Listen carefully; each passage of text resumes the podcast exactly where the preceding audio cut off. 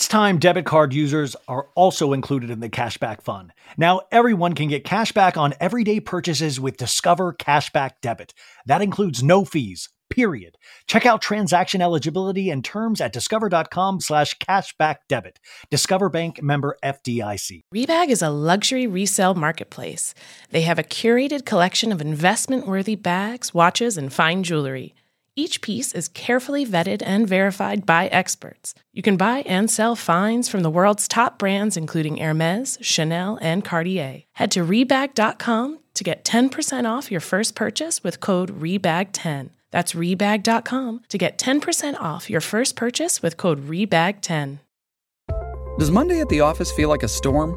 Not with Microsoft Copilot. That feeling when Copilot gets everyone up to speed instantly? It's sunny again. When Copilot simplifies complex data so your teams can act, that sun's shining on a beach. And when Copilot uncovers hidden insights, you're on that beach with your people and you find buried treasure. That's Microsoft Copilot. Learn more at Microsoft.com/slash AI for all. Welcome to So Bad It's Good with Ryan Bailey, the podcast where we cover all the pop culture we love to hate, from the classic reality TV moments of the past and present to the latest Daily Mail headlines and everything in between.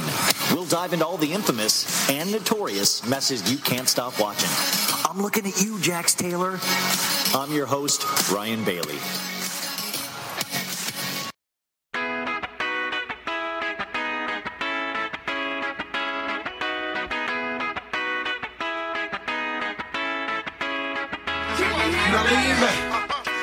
Back, lean back, lean back. Now lean back, lean back, lean back. What you waiting for? Let's do it, do it, do it. What you waiting for? Lean back, lean back. Do the damn thing. Do the damn thing. Do the damn thing. Thing. Mississippi putting it down. I'm the hottest round. I told y'all mother, stop me now. Listen to me now. I'm lasting 20 rounds. And if you want me, then come on get me now. Is you with me now? The biggie, biggie bounce. I know you dig the way I switch my style. Switch my style. Switch my style. Switch my style. Now, now, now, now all these bitches wanna try and be my bestie, but I take a left and leave them hanging like a testy.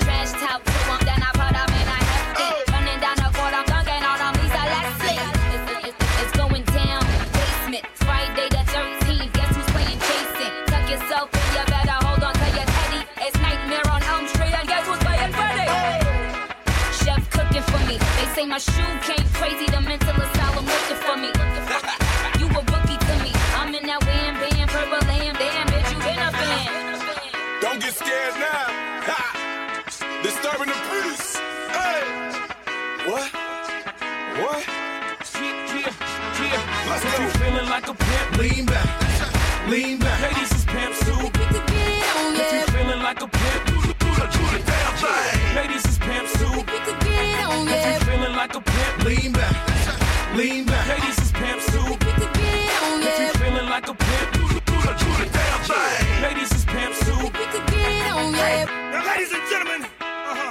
That time.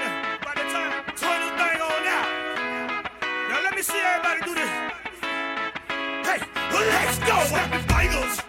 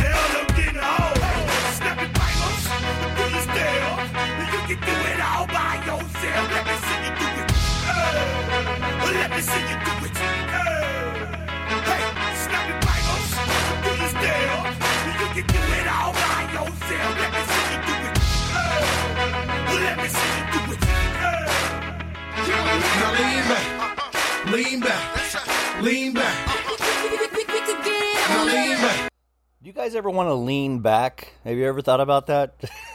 guys, wherever you are, just lean back, as Little John says. Uh, you guys, welcome to your is it? It's Wednesday episode of So Bad It's Good with Ryan Bailey. I am so sorry this is late. What happened was the the dog ate my homework, and no, uh, I, having computer issues. Uh, I I'm having it's you know. Let me technically explain this. There are too many. Um, too many things in my computer, and it is causing my computer some issues. So hopefully this one takes this is going to be good because this is a great episode folks this is kind of a dream episode for me in the in the fact that it is a true mashup uh, not just the music I like to play, it is a true mashup in terms of guests. And I, I, we'll talk about a couple small news items, but also, and then Thursday, we're going to talk to Miss Dorinda Medley. It was such a joy. I think um, uh, you know, I even uh, Sandra actually, who who booked Dorinda, she listened to uh, Dorinda on Danny's podcast and on Two Judgy Girls because Dorinda's been making the rounds for her book, which I thought was great. I actually read this book, you guys. I read my first book with my eyes. In you know how I've been listening to audiobooks. I read this one. I was like so proud of myself. I was like, holy crap, this opens up a whole new world for me. My eyes still work for reading. I know it sounds silly, but I was like so proud of myself yesterday. Um, so she listened to those, gave me a breakdown on notes, and I tried to stay away from everything that they talked about. I think you're going to kind of dig this one because we just we talk a lot about our families. I talk a lot about the book. I because I, I, actually so I was I was like wanted to show off that I read it, um, and you know, just so you know, usually with interviews, uh, I say this. I said this on the Patreon because I released a Patreon yesterday, kind of behind the scenes of what's been going on. And they usually give you things that you have to stay away from. And I couldn't ask anything about current Real Housewives of New York drama. And I don't think there really is any current Real Housewives of New York drama. No, um, th- that's what I want to talk about here in a second. But I just want to say uh, it was just such a joy, and we ended up laughing so much. And it's what these shows fool you into doing is that that you think that you know these people and that's kind of cool in a way because I really started off of like, oh, it's just it's Dorinda. Like I was so nervous, and then Dorinda came on, and I was like, oh, it's Dorinda. It's Dorinda. We I've hung out so much with Dorinda already, and it was just great. We ended up laughing so much, and she told me to tell my mom hi, and I'm gonna have to explain to my mom who Dorinda is now, and it was just so fun. Oh, and by the way, today, you guys, last day for the Tom Girardi auction. Uh, we're winning a couple items, so we'll see what happens. Uh, it's any it's any man's guess at this point, but I did notice I was on there last night, and a lot of people are making last minute crazy bids, and they're driving all these prices up. Um, I'm scared that they're Tom's going to be out of debt by the time this is over. I'm joking. There's no way he owes a hundred million dollars. Um, how are you guys? Are you guys good? I'm so sorry that I screwed up your. Not that you guys care that I release a pod every day, but it is something that I'm very proud of. So I'm sorry if I uh, upset anybody. Uh, I know everybody's pretty chill and, and a very nice podcast audience, but just in case. Um, okay, I want to get into the RHONY rumors, but I also want to tell you who's on the podcast today. So we got a mashup. I talked about last week that I saw this Netflix documentary uh, called Cocaine Cowboys. Uh, my friend Danielle Hollaback Cards, uh, who is just amazing. You got to go follow her if you don't and buy all her stuff because she just kind of, I think she's a genius with her art and really super funny and cool. Um, but she she watched this thing and said, "You got to watch this thing." And I talk about that with this guy. I love how I love how we in today's world tell each other how to watch things. You know, I think it's one of the best things about a show actually catching on fire, you know, or getting in the public's consciousness. And I did, and I couldn't stop watching this thing. Cocaine Cowboys, a six part Netflix docu series, and it was just so good. And I wanted to talk to this dude, Billy Corben, who directed it. And I got I got to. I got 30 minutes with him through Netflix and we and he was just so cool, man. So we're gonna talk to him. That's gonna be a little amuse bouche, if you will, a little appetizer. Uh, and I, I, even if you don't, you're like, oh, that doesn't sound like my thing. Trust me, the DNA with these docu series and reality series, it, it's there.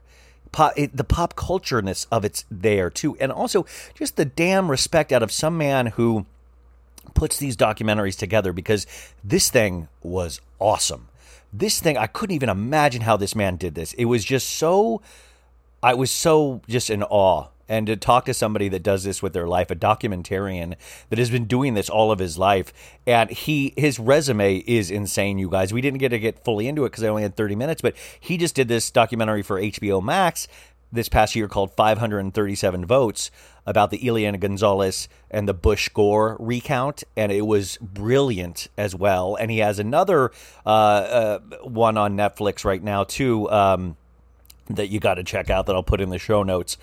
Uh, but he didn't disappoint. And the other thing to get you get your taste buds going is that Alexia from Real Housewives of Miami is one of the talking heads in Cocaine Cowboys.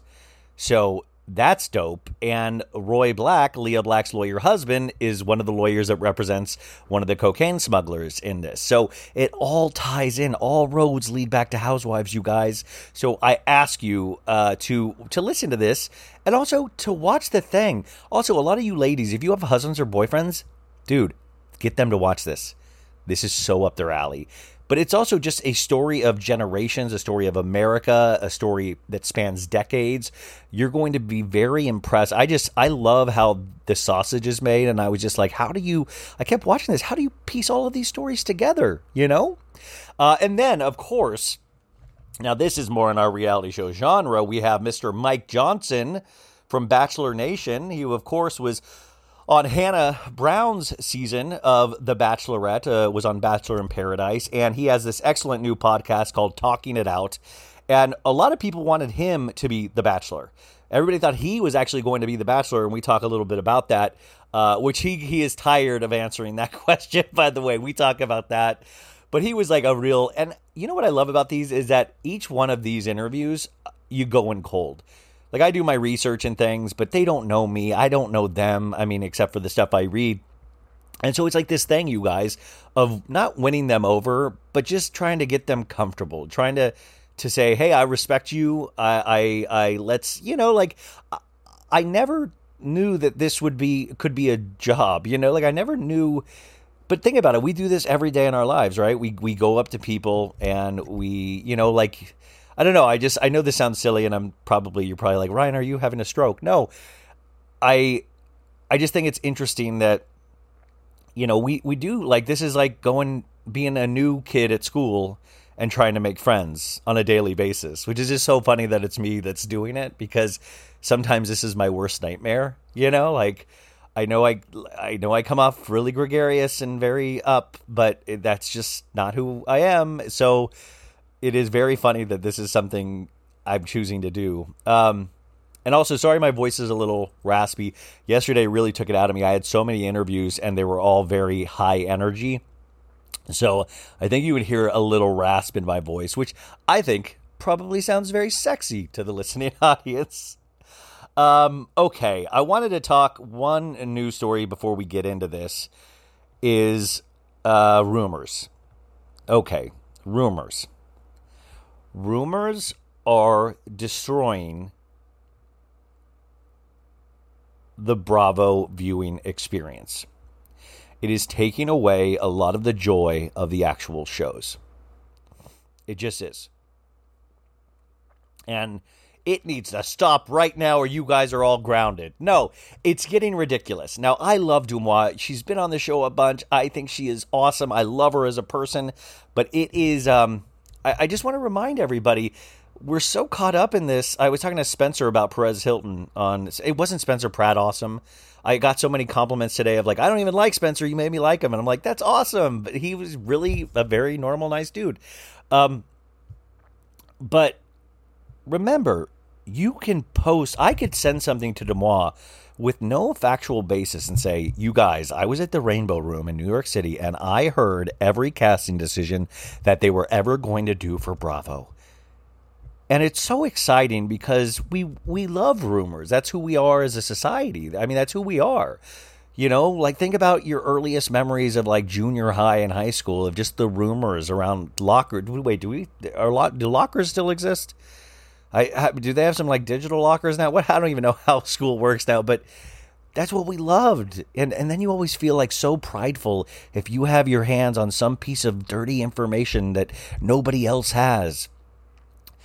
But the thing with these rumors, like we're hearing Dorinda's out, we're hearing uh, uh, Lou's a friend of because NBC has a stake in a cabaret show. We're hearing Eboni's going to stay because they kind of have to. Ramona's definitely staying because she has a high Q score and the audience loves her.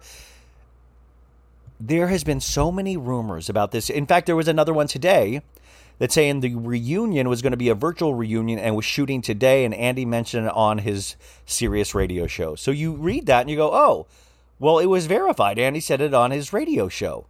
Guys, that's not even true. Dave Quinn from People totally busted that wide open. No, he didn't. Nobody looks into shit anymore. Andy didn't say that. It is not filming today. That's a lie. These are rumors, but these are also rumors very targeted, it feels like, in a very weird area where I don't know what's going on. Like, you know, the rumors are actually now completely surpassing this season of the show because next week is the last episode of Real Housewives of New York. I think it's like a 13 episode season, which it feels like we've had 80 episodes of this season, and it's going to be the shortest season they've ever had since the first season, I believe. So that's sad. I mean, first off, they just need to worry about the show. These casting rumors. Andy said in an interview with Bryce Sander, who actually I'm talking to Bryce on Friday. Um, Andy said, "Hey, most likely we're keeping everybody. We'll probably add a few. It will be in a non-COVID season, hopefully, and and we'll we'll course correct. But all of this shit, I guys."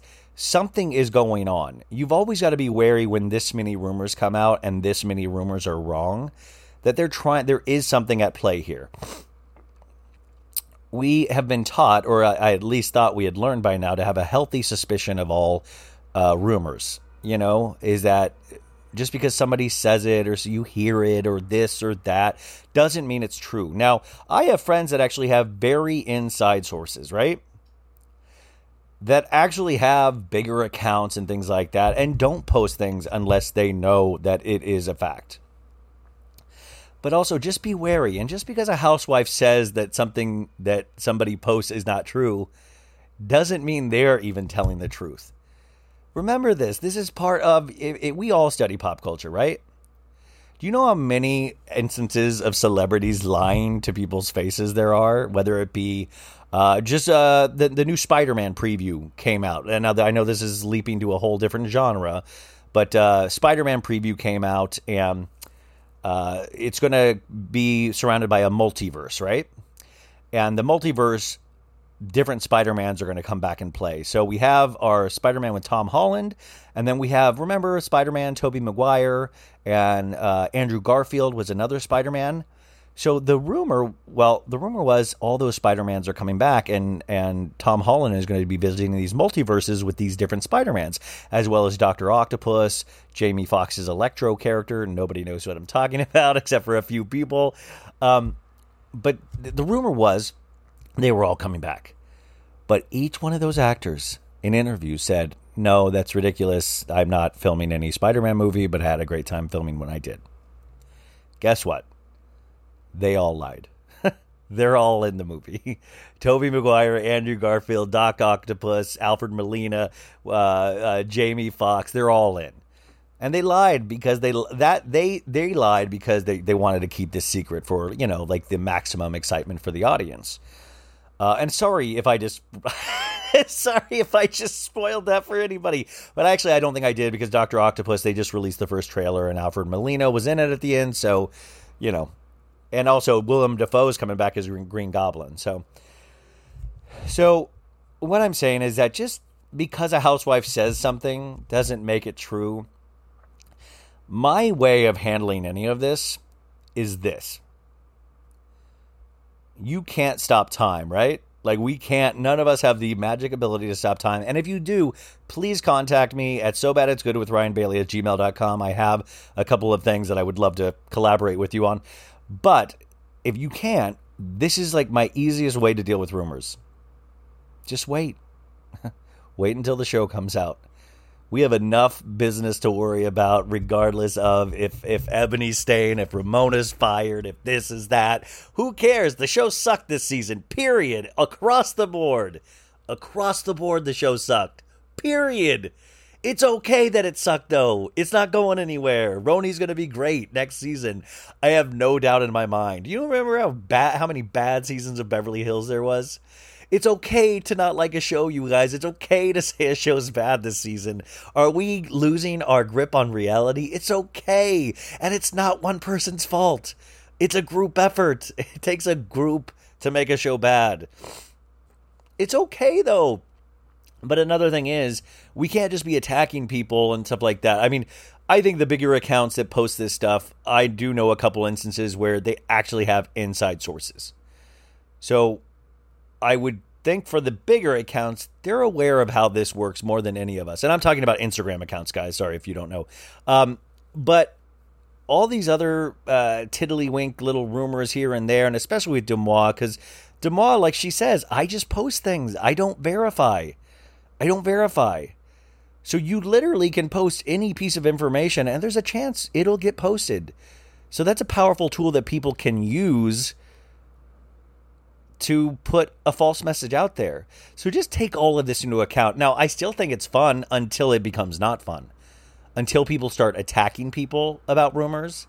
I mean, and this really, I don't know. Like, you know, we're supposed to stay off Instagram today because this this Moni thing, which I still don't know what exactly happened, but I think a lot of people were being racist to Moni in her comments or DMs or something. But this shit, I just feel like we're way better. I'm not sure what exactly happened, but you guys know me and this the uh the, what this pod stands for. I don't tolerate racist bullshit. I also recognize that I'm a very uh, in a very privileged pos- position as a straight white male. Um, I get it. I do I have not had to face the struggles uh, that uh, a lot of people have in this world. My struggles have all been uh, internally and mentally and things like that, and those are very valid as well. But I have not ever had to fight somebody because of the color of my skin. Um, but I just don't think there's any place with that, and especially when it comes to something that we should all be able to agree on that Jax Taylor is a horrible person, you know? So that is that on that. I just wanted to because it feels like it's spinning out of control, and it's like this isn't even worth it, man. We got Salt Lake coming up. Let's worry about that. We have a great uh, season of Beverly Hills, a great season of Potomac. Why the f are we like fix it, you guys? I don't care about the rumors until then. Fix it. You want to know who's going to be on the cast? I'll watch on season premiere, or I'll watch the first trailer, and I'll go, oh, I remember that person.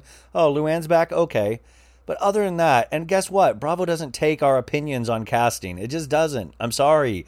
I've been around this game now years and years, and every time there's like this wild yelling and all this stuff and all of this noise and what I heard this and what I heard that, and it's all ridiculous. It's all ridiculous. It's a fun waste of time, but all it is is a waste of time. We'll see it when it happens, unless you actually work in Bravo casting. And if so, please reach out to me. It's so bad it's good with Ryan Bailey at gmail.com. Okay, that is my rant. I just wanted to get that out of the way. Also, I, I will focus more on this next week when I can get some audio clips. But uh, Rick and Kelly Leventhal, or Kelly Dodd, as she was once known, have uh, gone into the podcasting game. They are now. I am at war with the Rick and Kelly podcast. You will be going down, suckers. Their podcast, you guys, is called Rick and Kelly Unmasked, which, of course, is a horrible joke about uh, Kelly not wanting to wear her mask and getting in trouble for it during COVID. And I just love when stupid people lean into stupid um, things that upset people. Like, I don't know, you know, it's just like weird. It's just like it really just shows how some people were raised.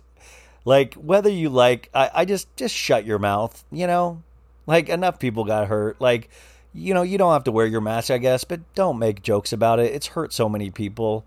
Like people have fucking died over this shit, and you think it's funny? It's like it's a good podcast title. I get that you're panicked because you lost a huge job. And Rick, man, Rick used to be a respected news anchor. I got to talk to his daughter, uh, who's been on the pod a couple times, because this is it's sad, man. Like it's sad when a relationship really brings you down. I, don't it. I don't know. It is wild, but I cannot wait to pull sound clips from that and and really review from one podcaster to another uh, a, a, podcast. But Shannon Beador um, put their podcast on her Instagram yesterday to advertise like a good friend. And Shannon, once again, Shannon should not be putting herself into. Shannon needs to just worry about whatever she was making with those salmon cream cheese things she was selling. Which I just said that out loud and my stomach turned. Oof, oof. you guys uh, have the best rest of your Thursday. This is how it's going to work. We are going to have the director of Cocaine Cowboys, Billy Corben, right now. We're going to take a small break. Everybody going to pee, wash their hands, all that stuff, and then we're going to go right into Mike Jan- Johnson from the Bachelor franchise and the uh, his new podcast, um, which is called Talking It Out. And then we're going to go home, and then tomorrow there's one more sleep until Dorinda. Okay. Let's do this, you guys. Let's do this, you guys. Who am I? Oh my god. Oh, actually, I'm going to play the Cocaine Cowboys two minute tra- trailer from Netflix just so you can kind of get a. Uh, you got to see this visually, but uh, you'll get to hear a little bit of the story, and then we'll go right into Billy Corben. Drug dealing was something that was natural to me. If you would have told us that we were criminals, we would have laughed. We're 20 year old kids. We're just having fun. Willie and Sal were the kings of cocaine in South Florida. They're first generation immigrants. They thought this was their path to the American dream. The most prolific drug traffickers in U.S. history. All of Miami considered them local heroes because they were like the Robin Hoods. They always shared their wealth.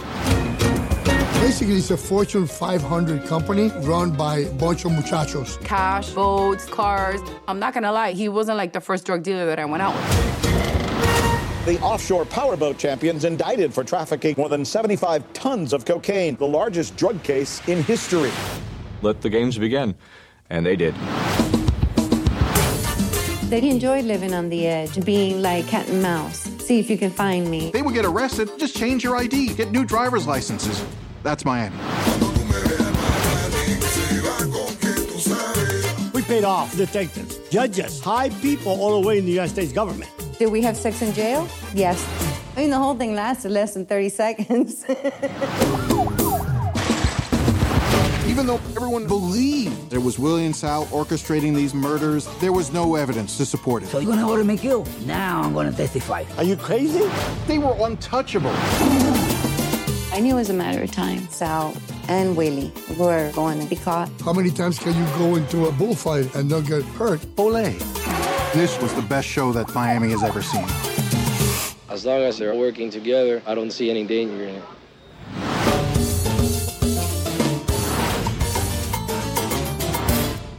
Uh, you guys, I talked about this uh, over the last, I think, week and a half because it blew me away. Now, the purpose of this show, we talk about reality shows, we talk about pop culture, but I also want to point you in the direction of something you might not have seen or heard of. And this is how beautiful pop culture works now is that my friend Danielle watched this documentary on Netflix and she said, I can't stop watching this. You got to watch it. And I said, mind your business. I'll watch what I want to watch. Then I said, okay, you know, I will watch this. I watched this on a Saturday, you guys, just thinking I'm going to watch one. It's like 10 in the morning. I have stuff to do that day. I was like, I'll watch a second one, then I'll watch a third one. This is a six part documentary series on Netflix. Uh, and I, I just threw everything away that Saturday and just did this. Then I started texting my friends and said, uh, yo, Rebecca, you live in Miami. You got to check this documentary out. She goes, that's my friend Billy Corben's documentary. The documentary, you guys, is Cocaine Cowboys, the Kings of Miami. And the director, Billy Corben, is with us today. Billy, thank you so much. Damn, dude. Thank you for this. This is art. Thank you. well, thank you, Ryan, for having me. And thanks to Rebecca, of course. uh, it was, uh, it blew me away that she, she immediately knew you, but it also, uh, I was like, wow, Miami really is a very tight community. Um, and then I was looking at your, you watched, uh, you did another documentary that was very powerful for me over uh, COVID was uh, 537 votes, I believe, which blew me away as well on HBO Max. But how do you even, how the hell do you do Cocaine Cowboys, which is a six part, like it's, it's like all of these threads. It's like the Charlie meme from It's Always Sunny in Philadelphia of connecting all of these dots. How, what is this? How do, how do you even do this, Billy? Well, it's, it's funny because you know you don't have to this is the the fourth title in the cocaine cowboys franchise yes. yeah uh, but you don't have to have seen any of the first three uh, this is a totally standalone piece but i think speaking to your point about the kind of all the different intersecting and overlapping yeah. themes and characters and points if you see the first a few Cocaine Cowboys documentaries. I think it gives you even greater historical context and particularly exposition on Miami itself, which, as you've already observed, is one of the smallest big towns or one of the biggest small towns uh, Yeah. probably uh, in the country. And and someone makes a really interesting point about Willie Falcon and Sal Magluta, who are known as Los Muchachos or the Boys, who at the time that they were busted in '91 were considered by the U.S. government to be the biggest cocaine traffickers at that point in history. They were accused of smuggling over 75 tons of cocaine worth over 2.1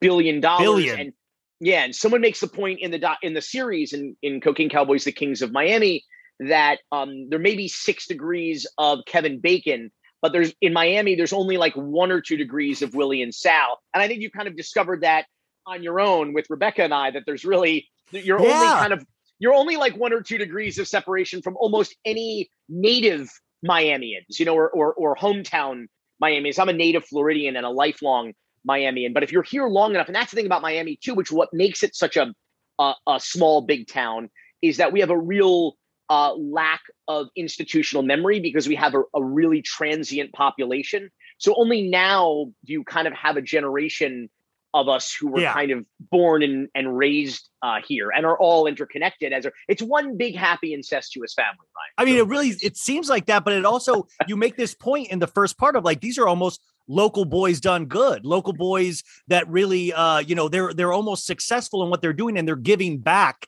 uh you know almost a Robin Hood effect in some ways.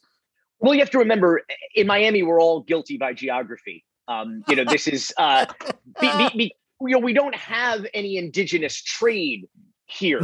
um, we, we just kind of subsist from hustle to hustle. You know, we when all else fails, we sell the sunshine. It's all really a, like a real estate hustle ultimately. But like Miami, you know, we have a black market, we have a little white market, but most of us exist in a gray market economy out of sheer necessity. Uh, to tell you the truth, 60% of the people in Miami Dade County cannot afford to live in Miami Dade County. And so we kind of just like look for new hustles and new opportunities. You know, our side hustles have side hustles. And if you think about being in Miami in that era, whether you were a first generation immigrant like these Cuban Americans were in this story of, of Los Muchachos of the Kings of Miami, or you were Anglo, which by the way, also probably one of the only cities in America that call our white people, our white population Anglo, but we do, you know, Anglo, Haitian, African American, whoever you were, wherever you came from, this was a boom town during a worldwide recession in the late 70s into the 80s. And so you had friends, if you're a teenager and you had friends becoming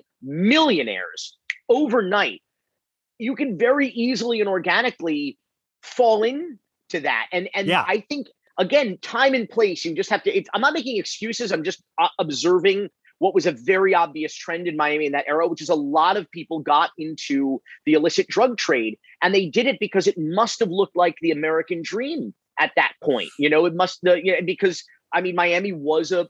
I'll put it this way: our number one and number two industries at that time were real estate and uh, tourism.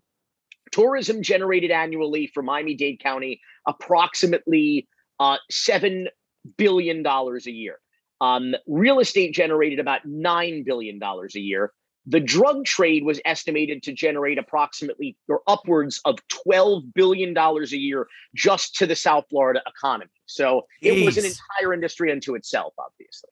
Um you know there's a, a great character uh, uh peggy who uh who started as a young boy where he was like washing cars of all of the you know of sal and willie and all of these guys and it was very reminiscent of those scenes in goodfellas with ray liotta coming up and we see and you guys why i think peggy you uh, he's very charming in this but he also was married to alexia from real housewives of miami which we talk about all the time which by the way not even the only then they have the dream team of lawyers roy black who's married to lea black is in there. So you guys there is this like dna through reality shows into this but peggy's story was amazing because you get to watch it from this young kid that all of a sudden is making millions of dollars. He you know is dating alexia. He gets a call on a cell phone has to leave in the middle of the night. She thinks he has another family or a wife or something like that and it's just what you did back then. It's just what he did. It was his life.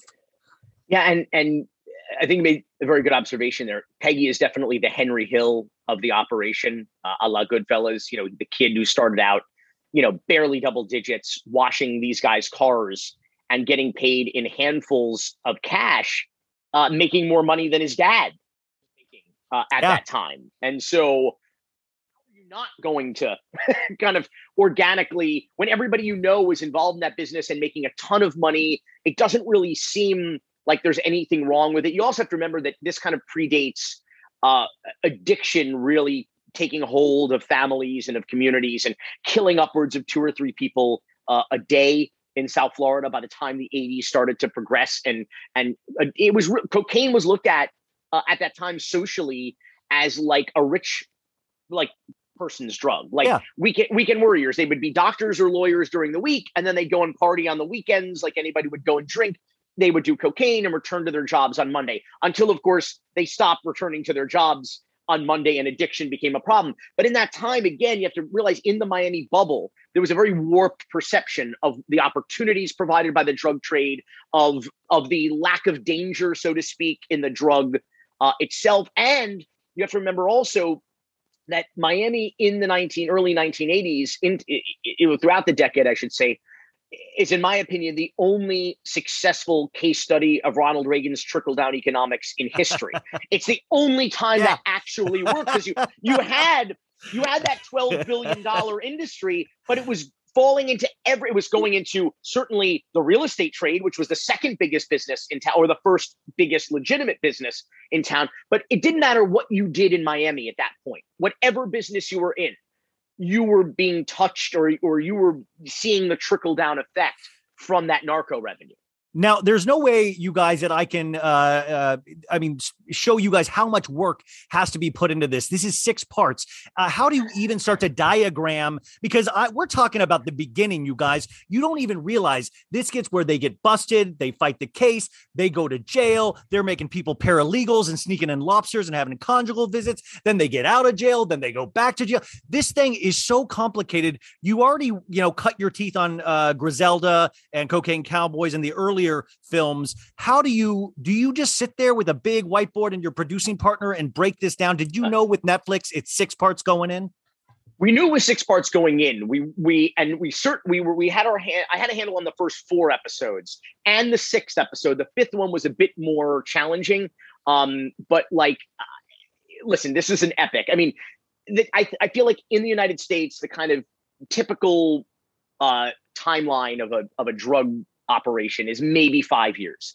Um, oftentimes less before people either wind up dead, they go to prison. In some cases, rare cases, people kind of take their money and go into a legitimate trade. You know, they actually leave the business. That happened a few times uh, to some successful operators uh, in Miami who are still around to this day, operating in, in legitimate uh, industry, operating in politics. I mean, the, uh, the one the South one Florida. gentleman's uh, uh, uh, religion. He's helping people through uh, the the one gentleman. He found God. I mean, he Yeah. survived, went to prison twice, uh, but but but did find God and became successful in uh, in the in legitimate Ministry, business yeah. after yeah after he got out uh, of prison. It's possible, but it's extremely rare. So this was a story we had followed most of our lives.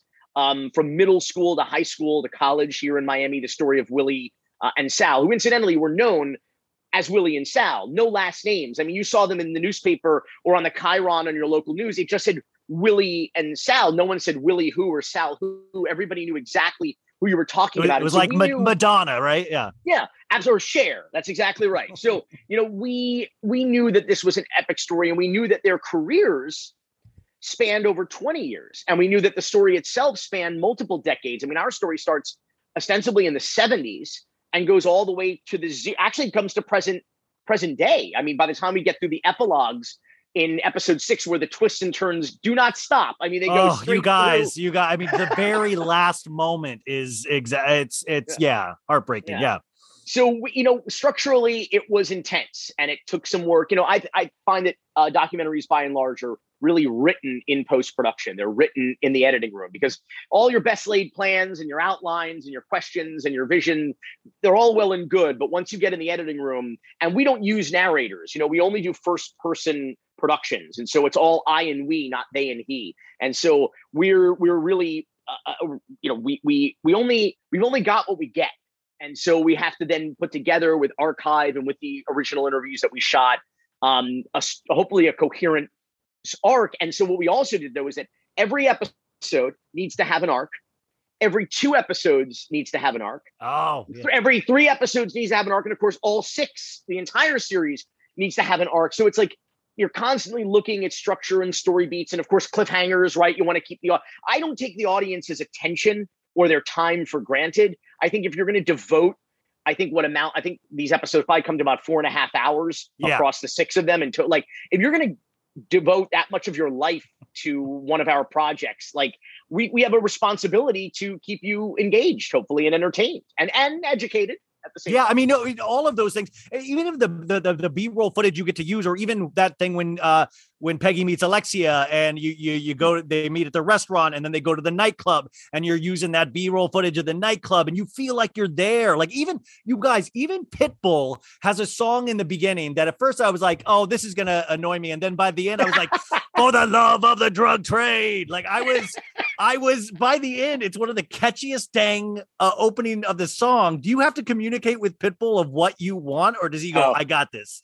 No, so we, we we sent him the beat years ago, and um, we sent out a bunch of beats to a bunch of artists to see if we couldn't do like a kind of Cocaine Cowboys inspired hip hop album. And only one artist sent us a, a track back, and it was Pitt. And he decided to rap entire. The full two minute song is amazing. He raps. We edited it obviously for use Yeah. in, as the theme song, but he he raps entirely from the first person perspective of cocaine Yeah, it's yeah. it's surreal and hilarious and I think rather brilliant and um and I I I, I heard it and I was like holy shit this is like one of Pitt's best songs and then uh it's like oh it would be the perfect theme song for Los Muchachos for the Kings of Yeah. Miami and we made it that and for me you know I feel like listen let's be honest true crime documentaries true crime miniseries they are I mean, it's it's all a trope now, right? Like, and the audience is so sophisticated. The, the ubiquity of these projects, the the amount of of life that the audience has devoted to this type of content. I'm very grateful for it. But what what what's happening is, of course, is there's a certain amount of of complacency, right? Like you, Yeah. the audience is it's it all feels like been there, done that. They've seen it all. The opening credit sequence and the songs all start to kind of blend together for these true crime doc series and so i was determined to to make the whole this whole series like unapologetically miami and just be like kind of take it or leave it love it or hate it but like this is what it is and i look at the opening credit sequences i know a lot of people like to skip them i always watch them because i feel like they're the overture for the show and Yeah. structurally we you know it's cold open opening credits you know main time, and and then the episode so we structure things in that format to move that way so i look at it like you're going to experience part of the experience rather in Yeah. the storytelling is the overture is the opening song and i wanted it to just feel different and sound different Oh, and be a different tempo than anything you'd ever It seen it, it, it hits it hits you hard, and it makes more it makes more sense as you get more into it. Where by the end, I was like, "Damn, I'm gonna miss this song." And uh, but you're right about audiences being sophisticated. I talk about this all the time on the show. Is that we are uh, a very uh, you know don't treat us stupid. Don't treat us like we're idiots anymore. You know we're but it is funny. We we do take things for granted, and I think Netflix, who I think is the king of amazing these amazing documentary series, but it is funny where you're like, oh, okay, it's like a black and white shot of a tree. They can do better than that. Like I guess a tree plays a part. You know, like you're watching these things. You know. and on Netflix especially, the audience, you know, uh, is so devout to the Netflix content, and the Netflix algorithms and recommendations are so smart and you know so savvy, and in terms of guiding you to content, uh, and and what you will like if you liked or watched this, um, that I I I, I feel like there was a shorthand we, we could do with the exposition up front. I don't want to shortchange the audience with exposition. You need to know who these characters are and where they come from and what their motivations are. But you've, I feel like Netflix audiences, especially, Yes. are so used to narco content or narcos that it's like, I can, we don't have to cover stuff that's been covered in a million Yeah. dramatic series and documentaries. Because it seems after the first Cocaine Cowboys came out in 06, you know, it was, it blew up on Netflix, the DVD, the red envelope. You remember the old, Oh, the, oh, oh, I remember. envelope? I trying to get those in and out as fast as I can so I could get it before the weekend. Get another yeah. one. Yes. Yeah. And your, your three titles at a time, Yes, three discs at a time. Yeah. So anyway, so we were we blew up on that Cocaine Cowboys, the first doc back in 07 when it came out on DVD. And then Cocaine Cowboys was one of the first documentaries on Netflix's streaming service when they launched that. So I feel like the Cocaine Cowboys and all titles now of the franchise had been on Netflix. So I feel like the audience really lives not only lives there but grew up there in terms of narcos content because after Cocaine Cowboys was just like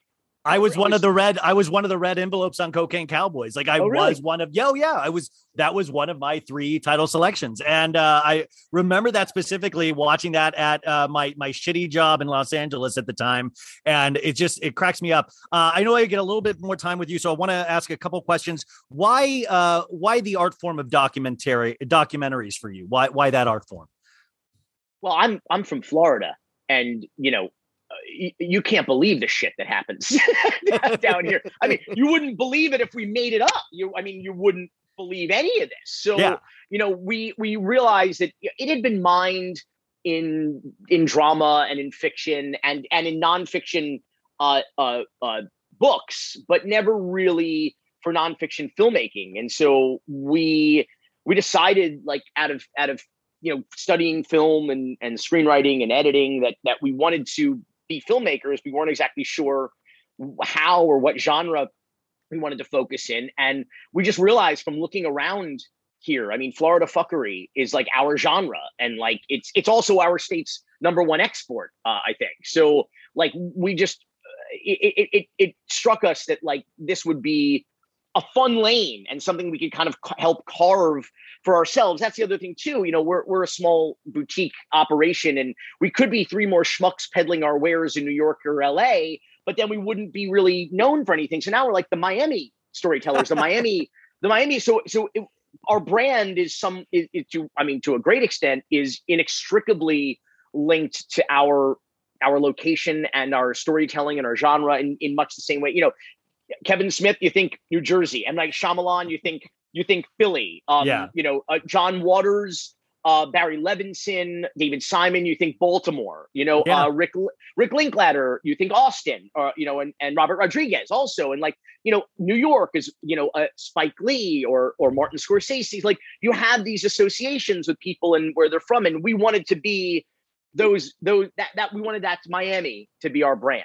No, and that's and you do that so perfectly in in this, especially the my favorite thing about reality shows, and I know that this isn't that, but my favorite ones are when you actually get a peek on a different lifestyle. You know, you can you can tell they're humans just like you, but you're like, I didn't know Miami. I don't know Miami. I get a better view of a little piece of that where you feel like you know just a little something. You peel back some kind of curtain that is just amazing. Um, I did want to ask you about uh, Marilyn uh, Bonachea, I believe uh, her name is, and she is amazing. I believe she's in all six episodes, and she starts from the beginning and goes to the end, and she ends up um, uh, having to testify against Sal, and she really seems like she got put through the ringer, and at the same time has come out with this amazing sense of humor because I couldn't have predicted when she was talking about working in the pastry shop with the smile and the short skirt to where her story would go, and what an interesting perspective she seems to have on that. How do you get somebody like that? to talk and, and does that lead to other people is she the key what where was the the entrance point for this or was it just because you had already done the other cocaine cowboy movies Well, that's a really good observation because really, ultimately, if you think about it, her arc is the arc Yeah. of all six episodes. She's one of the few people that does appear. I, I think you're right in in some way or another in all six uh, episodes. Um, and so it really, um, in a way, it opens with her, it ends with her. You know, it really is kind of her. We follow the story certainly through her eyes and through her perspective. She was the first interview we did. I'm going to start to show my age a little bit here, but sh- fresh from the witness protection program, Marilyn reached out to me, I believe, on MySpace. and yes, the the the, the lost civilization. Yeah. the- you the guys there used to be uh, there used to be a thing called myspace tom was all of our friends i'll explain it later yeah Yes, it was like Facebook for old people. Uh yeah. And so anyway, she reached out. she um I think I think you're right because of the notoriety of the original Cocaine Cowboys um documentary that she thought to to reach out. Um again, fresh from witness protection, she um had lost track of most of her family at that point. She didn't even know if her parents were alive or dead uh, anymore. Um, obviously, had lived a very difficult and lonely life in witness protection and was looking to kind of get out there and share her story. Because I mean, really, that was all she had left. She had her son and she had her story. And so wanted to share it. And so we did a series of interviews with her eventually that I thought were incredibly compelling. And I I, I think, you know, to your point, she manages to stay uh, healthy and sane through her sense of humor. Uh, and and uh, you know, and and I think for some, I think that comes off as a bit of an eccentricity. Her her laughter, you know. Um, but Yeah. I feel like it's also a it's also a a um, you know, a form of self preservation and and um and uh, protection also. Uh, and you see a lot of humanity. You see humanity through it. You know, you. I, I feel like I was like, I my heart kind of went out once I knew the full story. Where I was like, wow, because this this is a story like you said that spans decades. Like we see her as a small, like we see her as a, a teenage girl, and then you just see the process of what drug trafficking and what the drug trade can do the highs and the very lows and i thought it was just so uh so interesting to talk to her and she still had a smile on her face as well as a lot of these other people you talk to. They're like i was like sitting there going is this legal? Are they scared? Like is anybody you know it was it was it, that's how good it is that you're just Well, like there's no way. I, I think if you lived in Miami in your 20s in the 1980s and you became a multimillionaire or a billionaire, you would have had a you would have lived a pretty crazy and eventful life. And Jacques Cousteau has a saying that I'm going to butcher that um you know if you if you live an interesting life you ha- you have no business keeping it to yourself. You know, I, you should you should you should share it your Yeah. story and your life with the with the world. And uh, honestly, I think that sense of nostalgia that I think you're reading into it, a lot of that is relief that they survived because uh, you know everybody in these stories Yeah. end up end up dead or in jail. They all they some of them were a little of column A, a little of column B. I mean, they wound up in jail. Some of them for over well over a decade. They lost their spouses. They lost in in some cases their children who didn't talk to them anymore, and then come out and try to put their life back together. And and in a way, you see that that sense. It's not really joy or nostalgia. It's just It's- relief. it's like relief. wow, That- I- yeah, that's can't- awesome. I can't believe the Yeah. crazy shit I did when I was in my 20s, and I and even more so, I can't believe I'm here to talk about it. Wow. Um, finally, Sal and Willie, of course, this is all about them and they hang over every frame of this thing. And uh Sal uh is still in prison. And uh I know, you know, many times, even in the first episode, he's talked about how he is very, you know, wants to make sure he's absolved of his sins and he's very close to God and trying to be close to God, but he is in a very high, like very high security maximum prison with like I think like the Unibot, like there's some really heavy hitters in there. Do you have any contact with him? And and and where where's Willie? Willie disappeared, right? He's out and and away. Yeah, I spoke to Sal uh, last time I spoke to him on the phone. I think was last year. Uh, he does he he has very limited uh, telephone access, and I have to say the the time that he has spent under the mountain in Florence, Colorado, in the in the roughest uh, prison in the federal system, as you mentioned, with the Unabomber, with El Chapo, with uh, Richard Reid, the shoe bomber. I mean, with with with terrorists, with dangerous, violent criminals. Um, Sal was not, in fact, convicted of a violent crime, but he is yet in in this uh, prison where he has been in solitary for something like 10 years. I think he's in his cell alone for about 23 hours out of the day. It's pretty deleterious to one's physical and, and mental health. And so sometimes he's in really he was in really good spirits when I spoke to him and really sharp and and you know with it and you kind of get glimpses of the flashes of like the old Yeah. you know dynamic magnetic personality he used to have and sometimes he had really as you can imagine uh, difficult days um and and so far he's there for i think another 180 plus years uh, and counting um his uh, partner uh, uh, willie falcon uh, decided not to go to trial uh, and decided to plead guilty and face the music and and got sentenced to like another 20 years he was released in about 2017 taken into custody by immig- by ice uh, and put in immigration prison because he had never become a citizen. And so they wanted to deport him to Cuba. Um, his his uh, attorneys effectively argued that that would be too dangerous. He and Sal, uh, uh, uh, with their billions of dollars, one of the many charitable organizations that they donated to, other than churches and synagogues and various friends and family, were some of the militant anti-Castro organization, the Cuban exile organizations that were looking to overthrow Castro. Um, that evidence emerged in Sal's second trial in 2002. The government, in fact, presented that evidence. So Willie's attorneys very effectively argued that like you can't send a guy back who was helping to support the overthrow of the Castro uh, Yeah. regime because obviously the regime will punish him or, or kill him or lock him up. And so the government ultimately deported him to the Dominican Republic, um, where he was at some point when that when news of of that uh, of his arrival leaked to the to the press in the DR. Yeah, he was he was asked to leave, which he did, uh, and and and went to another country. Not exactly certain, uh, or I I I know, but I, I have not confirmed. Yeah, yeah, it, yeah, yeah. Uh, and you know, and and will not say. Yeah, please don't tell me. Please, I, I don't want to know anything.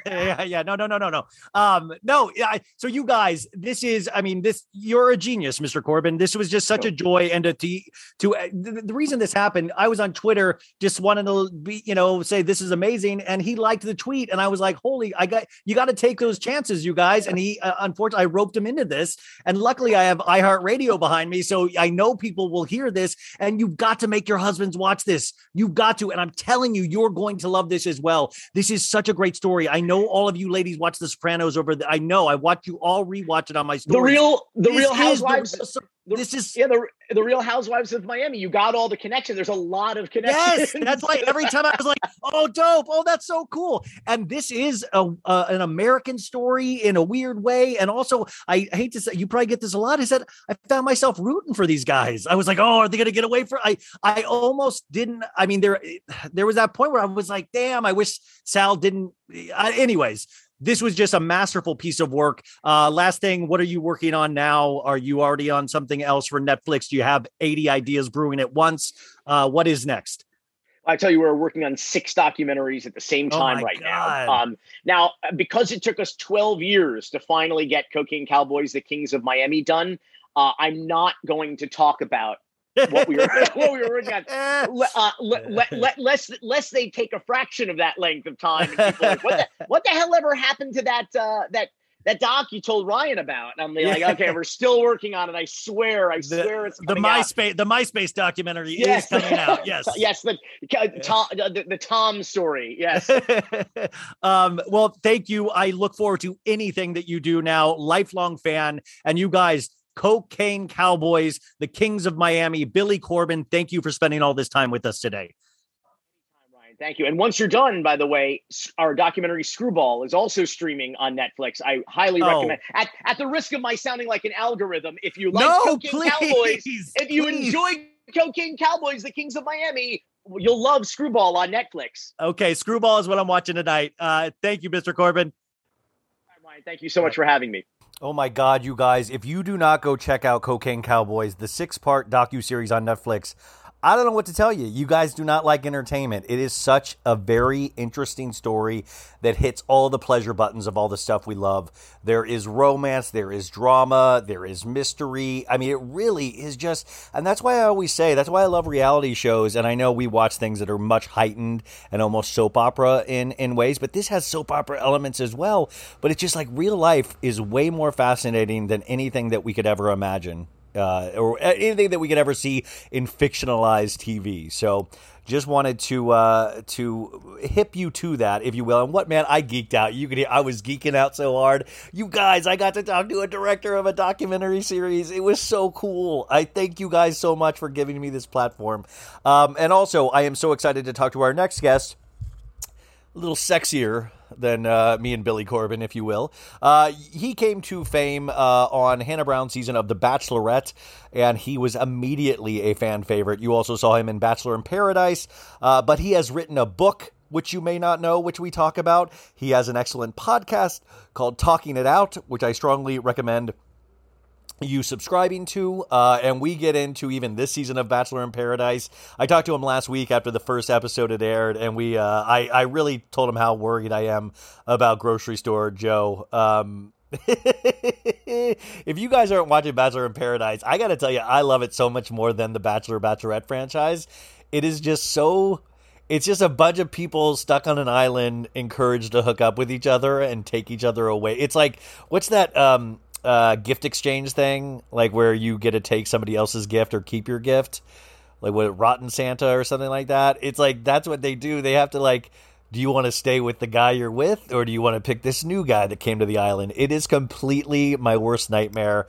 Uh, but we talk about all of this stuff, and he was just, he was a really great dude, and I think you get a strong sense of that. And remember, you guys, there are timestamps. If you want to skip to Mike, that's there's a timestamp for that. If you just want to hear Cocaine Camp Cowboys, a timestamp for that. But this is my dream. This show is a mashup, and I, I love it so much. Um, so, ladies and gentlemen, without further ado, the man, Mike Johnson. Elevating my style used to mean breaking the bank, but with Quince, I get high end, versatile pieces at prices I can actually afford. Now I can upgrade my style by snagging killer luxury essentials that sync with my vibe and my wallet. You guys know I've got a blue linen blazer. Now I have a black leather jacket, and I have my eye on this Italian suede trucker jacket. I think that's going to be my next purchase. So Quince creates timeless essentials that never go out of style. You're going to have them in your closet forever. Quince has all the must haves like Mongolian cashmere crew neck sweaters from $50, iconic 100% leather jackets, and versatile flow knit activewear. With all Quince items, everything is priced 50 to 80% less than similar brands. By partnering directly with top factories, Quince cuts out the cost of the middleman and passes that savings on to us. And Quince only works with factories that use safe, ethical, and responsible manufacturing practices, along with premium fabrics and finishes. How do you not love that? So indulge in affordable luxury. Go to quince.com slash so bad for free shipping and 365 day returns on your order. That's Q-U-I-N-C-E dot com slash so bad to get free shipping and 365 day returns. Quince.com slash so bad. If you're a wine lover like me, I'm going to let you in on a little secret. I found the most personalized wine club that has amazing wines and exclusive perks. It's called First Leaf. As a First Leaf member, I get to discover new wines I'm guaranteed to enjoy. That's because First Leaf gets to know your unique preferences. To start, all you have to do is answer a few quick questions on their website about what flavors that I like, how often I drink wine, and if I prefer red, white, or rosé, or a combination. Now, based on my answers, First Leaf curated an amazing selection of wines just for me. And when I rate those wines, my wine selection gets even more tailored. You guys, I have to tell you, I got a free shipment with them, but I kept my membership going because I liked it so much. I swear to God, I got this great Sangiovese. I got a Malbec. Uh, I did get a rosé as well because I have a combination and I am loving it.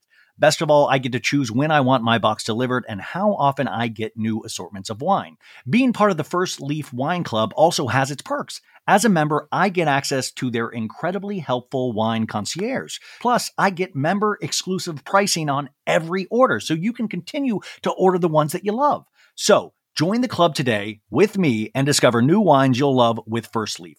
Go to tryfirstleaf.com slash so good to get your first box. That's T-R-Y-F-I-R-S-T-L-E-A-F dot com slash so good. Tryfirstleaf.com slash so good. The early 2000s was a breeding ground for bad reality competition series. From shows like Kid Nation, CBS weird Lord of the Flies style social experiment that took 40 kids to live by themselves in a ghost town, to The Swan, a horrifying concept where women spent months undergoing a physical transformation and then were made to compete in a beauty pageant. On each episode of Wondery's podcast, The Big Flop, comedians join host Misha Brown to chronicle one of the biggest pop culture fails of all time and try to answer the age old question who thought this was a good idea? Recently, The Big Flop looked at The Swan, a competition show between women who were hoping to transform their physical appearance. The problem? The women were isolated for weeks, berated, operated on, and then were ranked by a panel of judges. Unsurprisingly, it all led to trauma for the contestants and terrible reviews. Follow the Big Flop on the Wondery app or wherever you get your podcasts. You can listen early and ad free by joining Wondery Plus. Guys, hey, isn't the Spencer interview awesome? Ah i'm so I, I was so excited. Anyways i got to do three commercials back to back. I'm just warning you please listen if you can or you know just just check out the offer code. I believe in all these products. Here we go and then we're going to get right back to spencer because the last half is awesome. Did i just go awesome? Okay here they are Hey, folks, you didn't start the podcast all over again. It's just your pal Ryan uh, doing those commercials I was talking to you about. But I'm actually really excited about this next one, especially. Uh, they are new to the, the, the podcast, and the product is called Osea, and it is. Uh, it's amazing. Uh, I talked with these ladies last week. Um, that's how much they care about their company and these skincare products that they actually wanted to, to go on a phone call with me after I had received the products to go over any questions I had, how it made my skin feel. Like they really care. They, they even cared how I felt about the product. So you know they care about what you think of the product. And this stuff, folks, I know I'm a dude but I had my friend Megan try it out. Uh, I told my mom about it. She's excited to try out when she comes this week. Uh, but I was just telling, um, uh, I was telling my mom that I was like, I just don't. My skin is just getting to a point where it kind of seems like kind of dead, like a zombie almost. And then I swear to God, this next week when I got home, these products were there, and I started using them, and I feel better. I look better. Um, I mean, I think I think I look better. I'd have to. Uh, it's a podcast, but I I think you guys can tell I sound better at least. But Osea has has been making products that do all of this amazing stuff for the last 25 years. And when it comes to clean beauty, Osea is the pioneer. This stuff is not only good for your skin, but it's also good for the planet and it'll help you get the results that you want. So, they have award winning cleansers, serums, and face moisturizers. And they are known for creating amazing body products like their famous Undaria algae body oil, which they sent me, and it's dope, you guys. Which, you know, it is totally perfect because we often forget to take care of our bodies the way we take care of our faces. So even the algae body oil you can put all over your body, and it is, uh, do I dare say, silky? Uh, it feels luxurious, rich, and the thing is, it's it's um this I didn't know like my friend Megan tried it out and it's it's like not greasy or sticky she said and uh, I noticed that it absorbs amazingly into the skin. So it, it, not only moisturizes your skin which I I'm an idiot you guys. I thought I seriously thought moisturizers had to just be like white like white cream. I didn't know that this this amazing algae body oil moisturizes your skin and it leaves my skin looking way healthier and I dare say I'm glowing right now. So I know what you're thinking, body oil, you know, and if you've used body lotion for years, you might be a little wary of body oils. Um, but I got to tell you, I'm a convert. My friend is a convert. Uh, the Undaria algae body oil has been Victoria Beckham's favorite body oil for years. Oh, come on. Victoria, that's a Spice Girl, you guys. But I think you guys are going to be obsessed with it too. So it soaks in easily, it isn't greasy, and it has this. Um, um, it has this really nice citrus smell, and I I know I had COVID, folks, but I can actually smell this and uh, it reminded me of when I worked at the this day spa. I don't know if you guys know that, but I worked at a day spa, and there was always kind of this citrus smell, and and cucumbers as well. But the citrus smell, it kind of reminded me of that. Um, so I can't even tell you how soft and smooth my fin- skin feels right now. If you guys see me, you're welcome to feel and touch my skin anytime. Uh, but it also, I think, it actually has made my skin look a lot healthier. Um, and the body lotion definitely it can't do that. So Osea's products are clean, vegan, cruelty free, which is huge, climate neutral, and it's created with sustainably sourced seaweed and made in California. So you can feel good about what you're putting on your skin.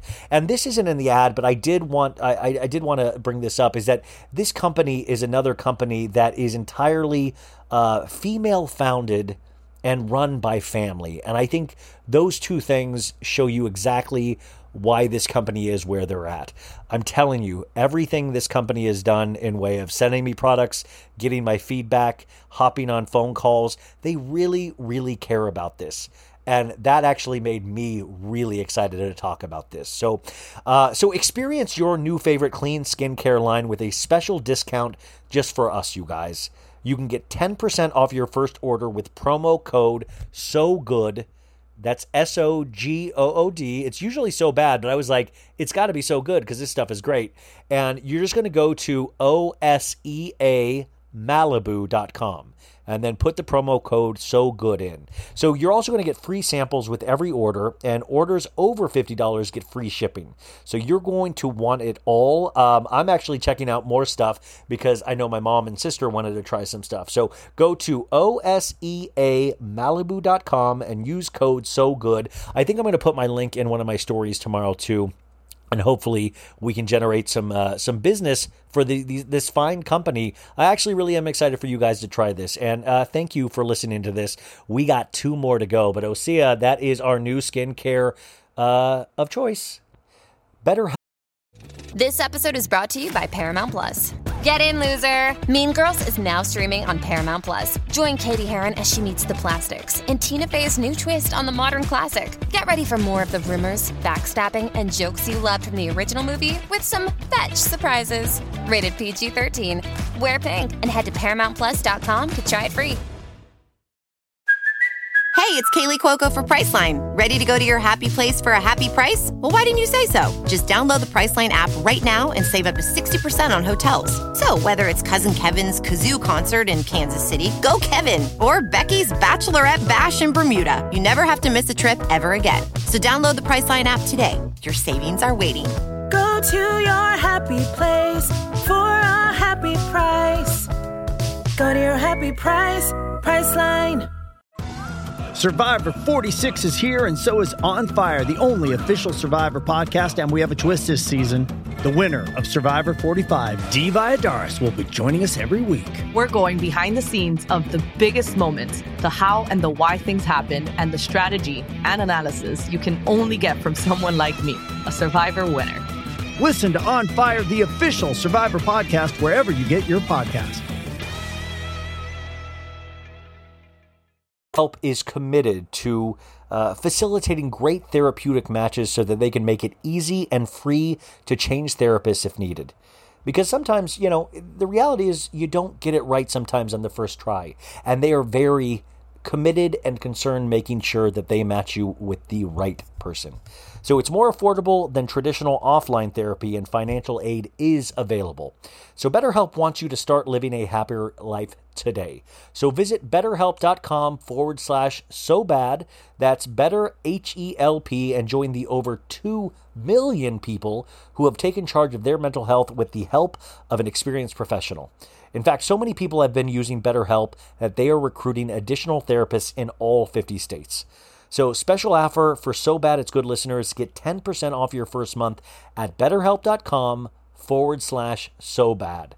And uh, if it makes you feel any better, this is a service I do use. And um, if you have any questions, please reach out to me. A lot of you guys have shared your mental health uh, journeys with me, as well as I've shared mine with you. And I think this is the kind of place where we're able to kind of communicate that stuff and realize this is very important. And that uh, I was just talking with a really good friend this weekend about this is that unfortunately, we don't just wake up and magically feel good. Unfortunately, we have to do things every day, just like working out, just like building a muscle to make our, our, our brains work, you know, and our emotions in check. We have to do things, and we want to give ourselves the best fighting chance at, at a slim slice of happiness we can on this earth. And I love that BetterHelp is committed to doing that with us.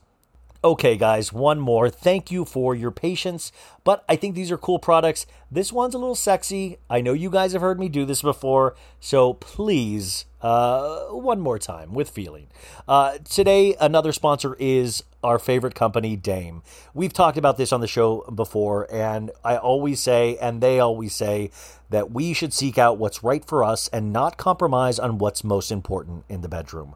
Our relationships should add value to our lives especially in the bedroom. So, why don't we think the same way about our sex toys?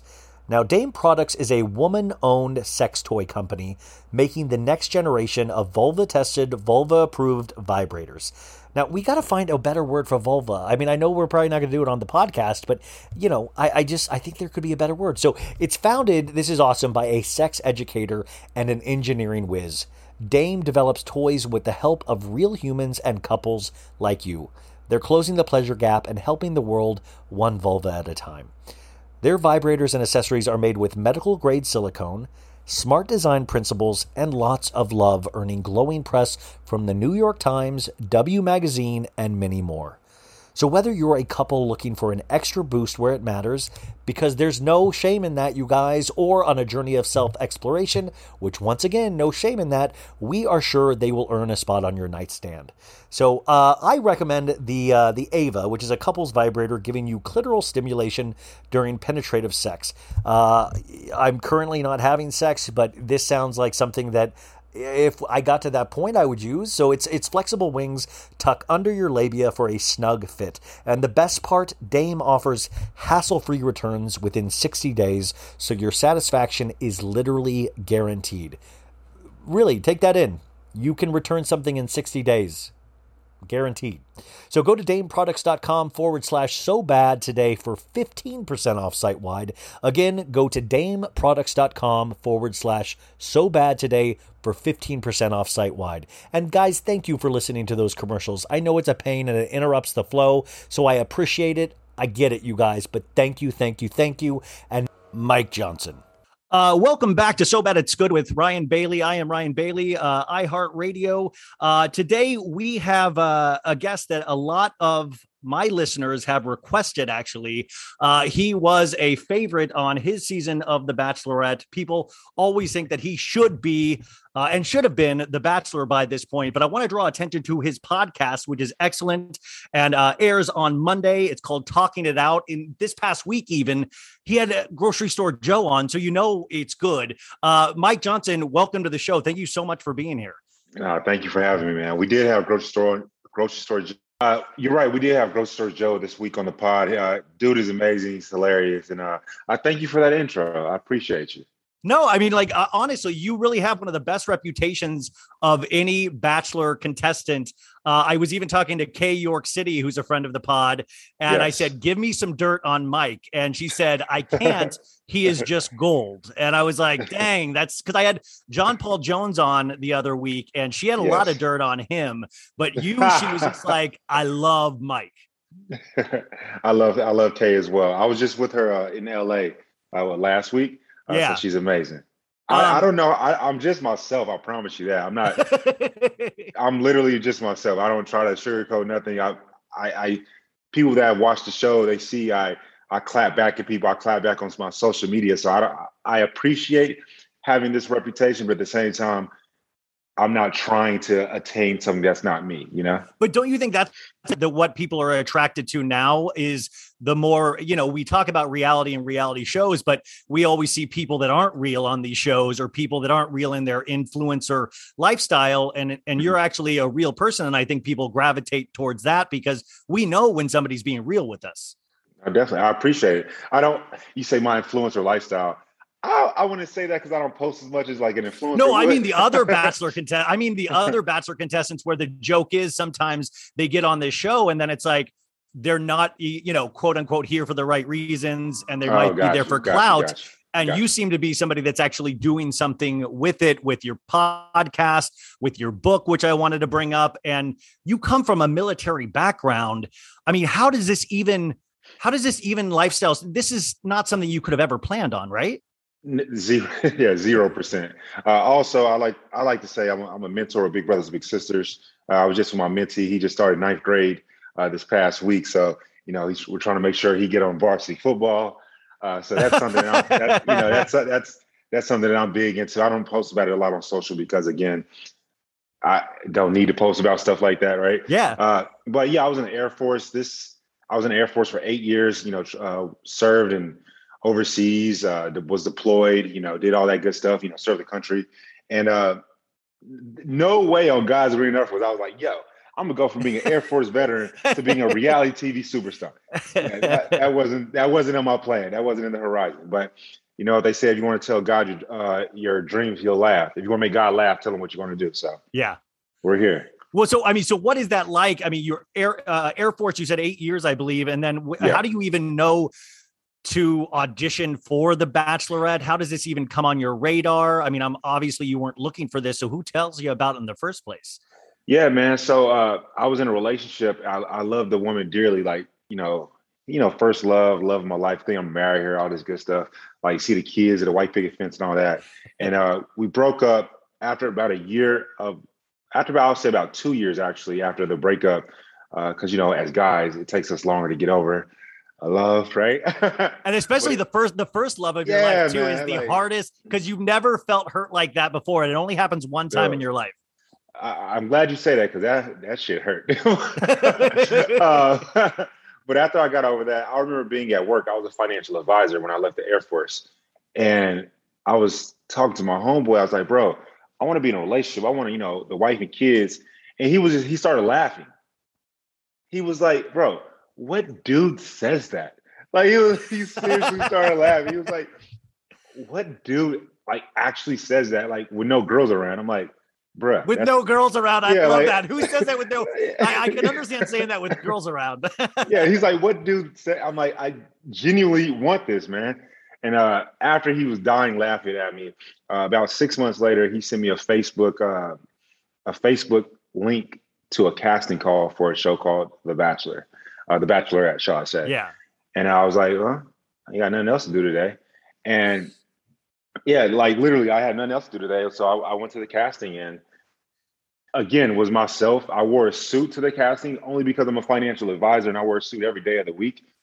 And uh, wore suit. I had a book with me, uh, How to Win Friends and Influence People, because I like oh, Dale, to read. Dale Dale Carnegie, yeah, yeah, Dale Carnegie. Yeah. I like to read. I thought it would be a long line, so I was kind of I thought I'd be bored, so I wanted to read something. And I was just myself. I was loud, rambunctious, and just you know, fun. Now, uh, you actually got cast on the show. You were on uh, Hannah's season, which was a yeah. highly contested season. A lot of a lot of heavy heavyweight people on that show in terms of the guys. Uh, JPJ was talking about this in terms of he definitely wasn't there for the right reasons, and he just really loved hanging out with the guys. It seems like there's like a weird camaraderie that happens. Did you feel the same way? nah, uh, nah, no. Like I, I, I, understand what JPJ is saying, and, and I love shout out to JPJ. Um, he's hilarious. He, I just when I when you say his name, all these thoughts come to my mind. Yeah, well, he definitely has his own lane. He's very a uh, different person. One hundred. He's hilarious. I remember. You know, I'll tell you this in regards to JPJ. When he came out, uh, when he came into the uh, into the mansion, I was like, "Whoa, this is a good looking dude right here. And then JPJ opened his mouth and I was like, oh, I don't got nothing to worry about. Like, because he's, he's, just hilarious. Like, there's no, you don't get, you're not scared of JPJ. You just want to like hug on JPJ, if that makes yeah. sense. Right. He's just, he's just one I, of the, the homies. I love the thought of the guys. That's what cracks me up about the show is the guys sizing up the other guys on the first night. And oh, yeah. they used to let the guys just drink to abandon where somebody falls over. And I know I think in your season you could only get like two drinks per hour or something uh yeah. really highly regimented. But I still love because it's like I come from an acting background and going into auditions, you're kind of sizing the competition up. But I think that's super funny in terms of finding love, of sizing up the competition, you know? No, definitely so. It's it shouldn't be that way. And like the advice that I give to the people going on Bachelor in Paradise, I don't give a damn what another person looks like. It's just about the confidence that you exude and the energy that you bring. But we still are human beings, and like I'm trying to see what these other fellas look like. You know, I'm trying to, you know, trying to check them out. Say, okay, and you're man, competitive by nature too, I bet. So it's it's a it's a natural thing because the first night, let's be honest, the very first night isn't about your personality because you only get like 20 minutes max with one person, right? So if the Hannah, the lead on our season, if she's sending you home without even some people shouldn't even get the chance to speak to. Yeah. You know, you just don't want to be sent home the first night. I would say that's the most competitive aspect, just being sent home the first night. But then after that, to me, it's a two way street. Like I want to get to know this person as this person should want to get to know me. And I think that's what we were able to do in our season.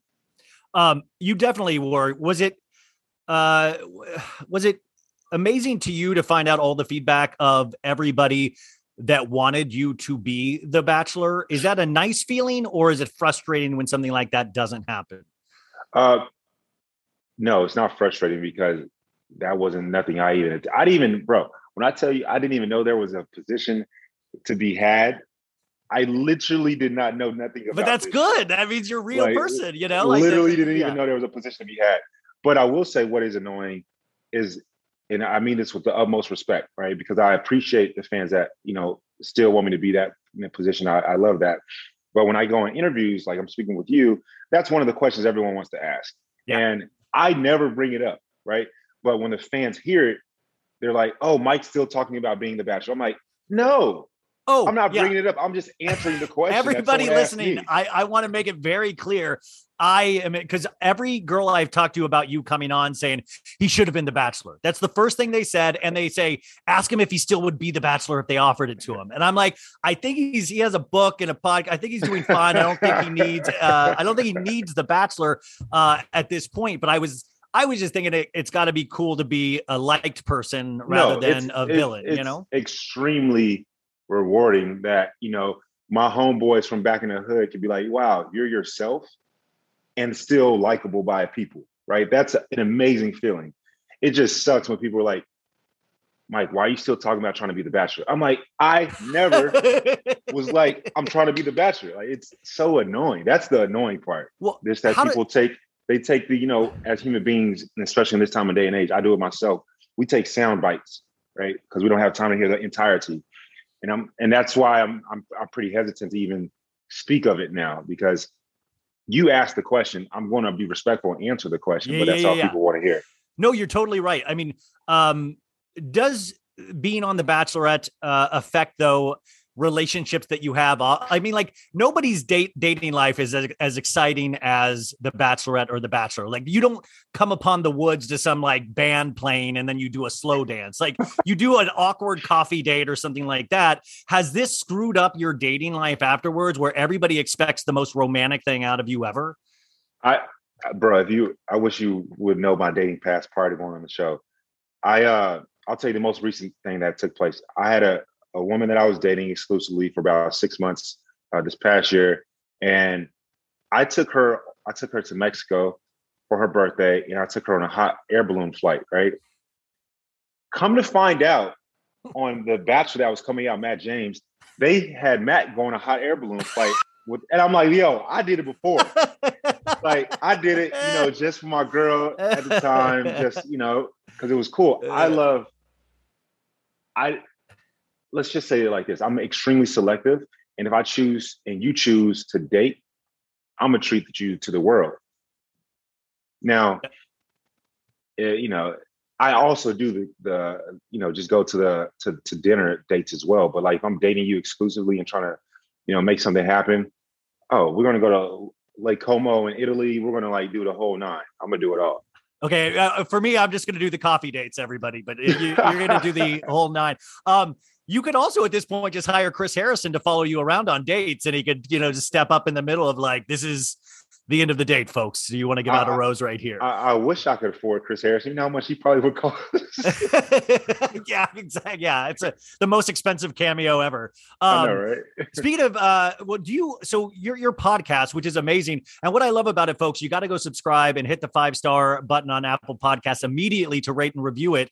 But you guys actually have real conversations on there. You know, Yes, It- it's not just kind of fluff. I mean, you do hit some bachelor stuff definitely, but you spin off these conversations into actual issues and actual things that are out there happening, which I I really appreciate. Was that the the goal from the start? And why why start a podcast? I guess. No, that was 100% the goal from the start. I mean, we have these people. Let's talk about the, the bachelor aspect because we do a like little sequence or a cadence, shall I say, of bachelor guests versus a guest outside of the franchise. And I, I my co-host and I adore that, Brian. The reason is because for the bachelor people, they don't get much time on the show. Like as far as like screen time, to you can you can say myself when you see me on the show, all you see is my big ass smile, right? Which is cool, but you know, I have an intelligent aspect as well, and more than just a brain. And so, with our guests, we get to dive deep into their history of what make them who they are, the things that they've been through. I mean, we had Tayshia Adams' uh, fiance Zach Clark on, who spoke about uh, his drug abuse. You know, who Yeah, spoke yeah, about yeah. him him growing up in an extremely uh, affluent neighborhood and family, and what took place for him to go in this position. And I love that because I want you know, my mentee, you know, kids to hear this, adults to hear this and say, wow, we're judging people, you know, by the things that they do, and we're not supporting them for what they can become and what they can do, right? And just real conversations, things that need to be had. We talk about it on our podcast, um, like uh, just very controversial things. I almost said a few very controversial things. For example, we'll talk about uh, the presidency. We'll talk about abortion rights. We'll talk about uh, prenups. We'll talk like things that start arguments. Yeah. You know, actual, but it starts conversations too. You know, Yeah, like it, it elicits conversation. Absolutely. Um yeah no that's what i i mean you can kind of tell right from the start but i like that it's enough of the bachelor stuff to kind of get you invested and then while you're there you can do something really good with it Oh, definitely Uh, so. We gotta like, you know, we gotta wean them in.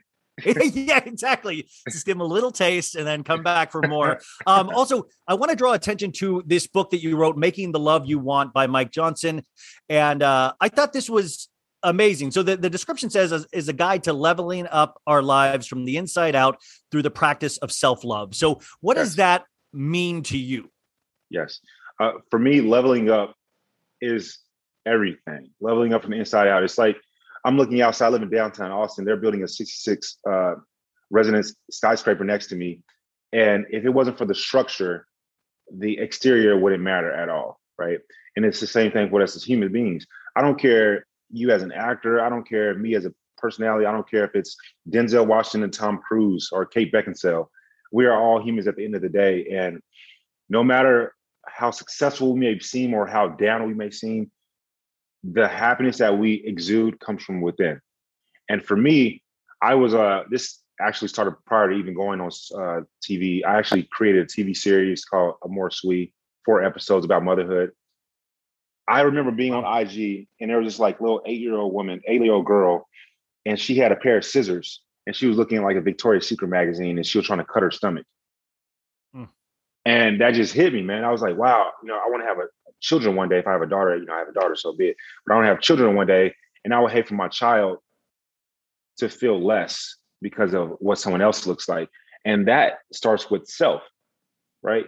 Like you said, we had a, a great group of guys in our season. There were some guys on there that phenomenal physiques, right? I don't give a damn about their physique. Yes, I can admire and show respect to that, but at the same time, I know that I am just as good without having that physique, and that's what I teach in the book. Well, I, I gotta just ask you to be my life coach at this point and uh, and see what your rates are because that's amazing. I've definitely got to get this book because that is one of the hardest things to teach yourself. I believe is self love. I think that is something that we all just and you. I have a niece who's uh, 12 years old and I get scared every time the thought of her going on Instagram now. It's crazy, bro. It is crazy. comparing to some of the the women out there and just knowing that it's those aren't achievable, those are filters and those are a lot of different things. Uh, and growing up a nerd myself, it was like trying to work on my personality to uh, to you know, to make anyways. Um, that book you guys definitely have to check out. Uh, I, I'm making him laugh a lot right now. So, um, but also can you take us through you, you get off that season of the bachelorette you don't know really know what's to come from it how is that like to all of a sudden get all of these opportunities because i've seen it I, have coached bachelor contestants as a, an acting coach where all of a sudden they're getting auditions they're getting opportunities they have no idea what they're doing but a lot of things are all of a sudden being handed to them what was that experience like for you Uh, I, I, I'm happy that I'm older because let's be honest, man. I went on the show at 31. If I would have went on the show at 21, it would be a whole different story. you'd be arrested you'd be arrested Yeah, I'll be getting arrested, right? So, uh, you know, I, I was in the military, been around the world, you know, more mature, you know, on the show at 31 years old. So to me, it wasn't as big of a deal uh, in the sense of I, I'm structured, I'm sound, I know who I am. I have my group, my close circle around me that'll keep me in check. And so I had those things in place already. It is wild, you know, when you come through the airport. Let's say I came from Vegas and I- I'm hung over in an airplane, you know, and if someone wants to take a picture, that's wild. You know, I appreciate it, but it's like, whoa, just so you know, my breath stinks right now. My my hair is not, you know, in, like it needs to be. I'm not my best right now. and people don't care. They just want to like, you know, show you love. And so once I figured that out, that was no big deal. The, the other part is making sure because your phone gets blown up all the time. You know, I need to make sure that I still keep my friends, you know, I hit them back. If they text me, I text them back, you know, within 24 hours, or I call them back within 24 hours. That's to me the biggest thing. Because I don't want a friend to ever say Mike's changed, right? Oh, or Mike's Mike's acting different. So to me, that was the the biggest aspect and the biggest hurdle is just responding to people. Because like you said, you know, you get auditions left and right. You know, you got you get money thrown at you left and right. You really, you really are opportunities, shall I say. And so it's about managing that. Yeah. Yeah. I mean, and and then you seem like as somebody that actually is uh manifesting and really has uh, a maybe a clearer picture than most of what they want to do in this life. What is what are those things for you? Like, are we going to see you on TV again soon? I mean, that was the other thing is that you know people were like, well, he he's just the perfect host. He could be this, he could be that. What in your mind is what's next for you, or what you are manifesting for the future? I appreciate that. You know, I, I think Steve Harvey is like hilarious when I watch him on Family Feud. Watch um, out, Steve. I, Mike's nah, coming for you, Steve. Nowhere near Steve. Dude is just amazing, right? Uh, honestly, what I look at is I want freedom. I legit, I'm about to move to Mexico for a few months because I want to learn Spanish.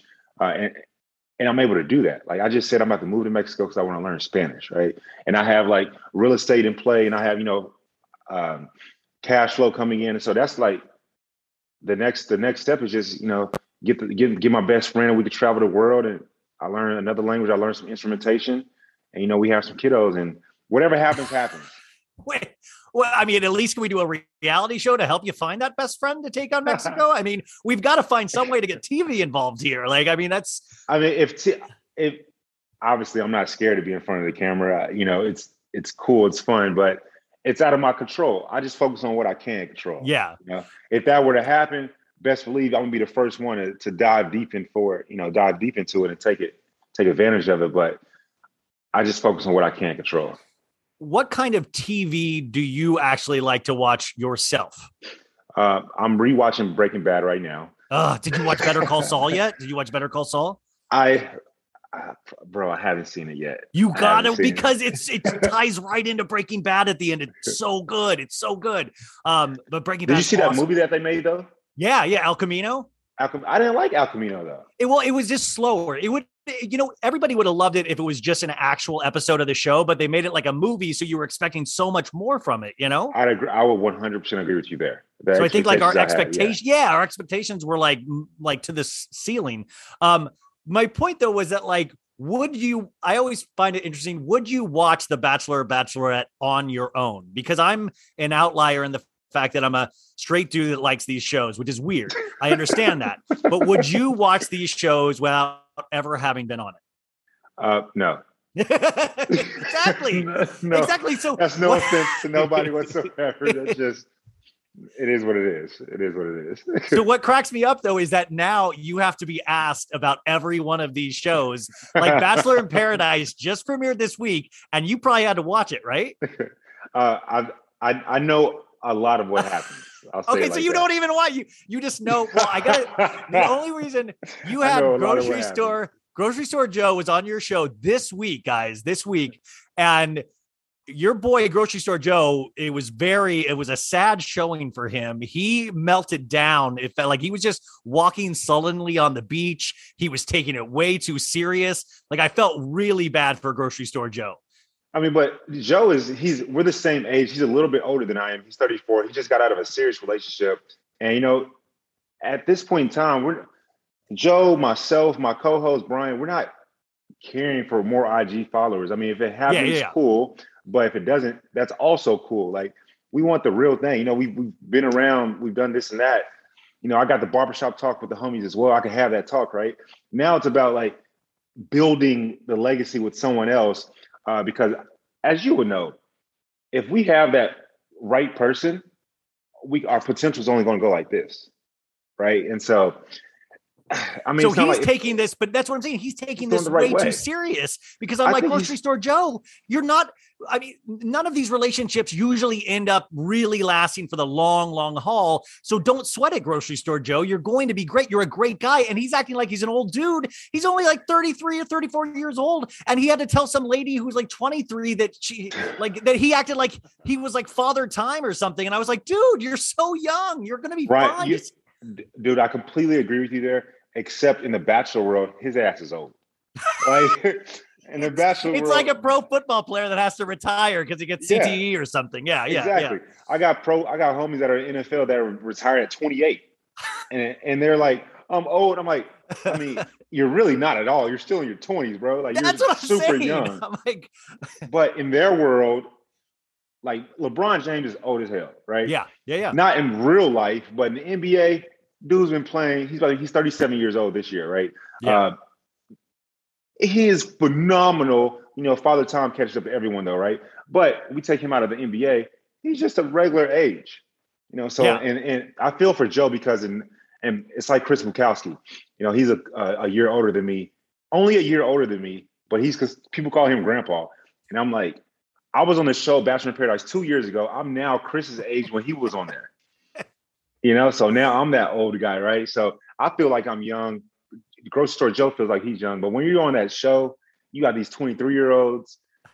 You know, they crack jokes. I, I just I just felt bad because I was like, this guy's melting down, and then finally at the end, this younger girl liked him, but he felt like it was. I felt like he was like, oh, thank God, thank God. I'm like, dude, you're emo- you're you're better than everybody here. Just get off that island now. It's hurting your, island. It's hurting your mentality, you know. But um, you did Bachelor island. in Paradise. What was the difference between shooting The Bachelorette and then, and also, how wrapped up in The Bachelorette did you get? Where did it psychologically hurt you at all? Because sometimes you see these guys, they get off and they're crying in the limo, and then I'm like, are they going to be Yeah, no. okay after this? Like, how how know, was, that for you? You know, what's funny. Uh, Wells Adams. I love Wells. He's a great guy, but he said something about me, and I, I always give him crap for it. He said, uh, "Mike isn't ready to be the bachelor because he isn't emotional enough."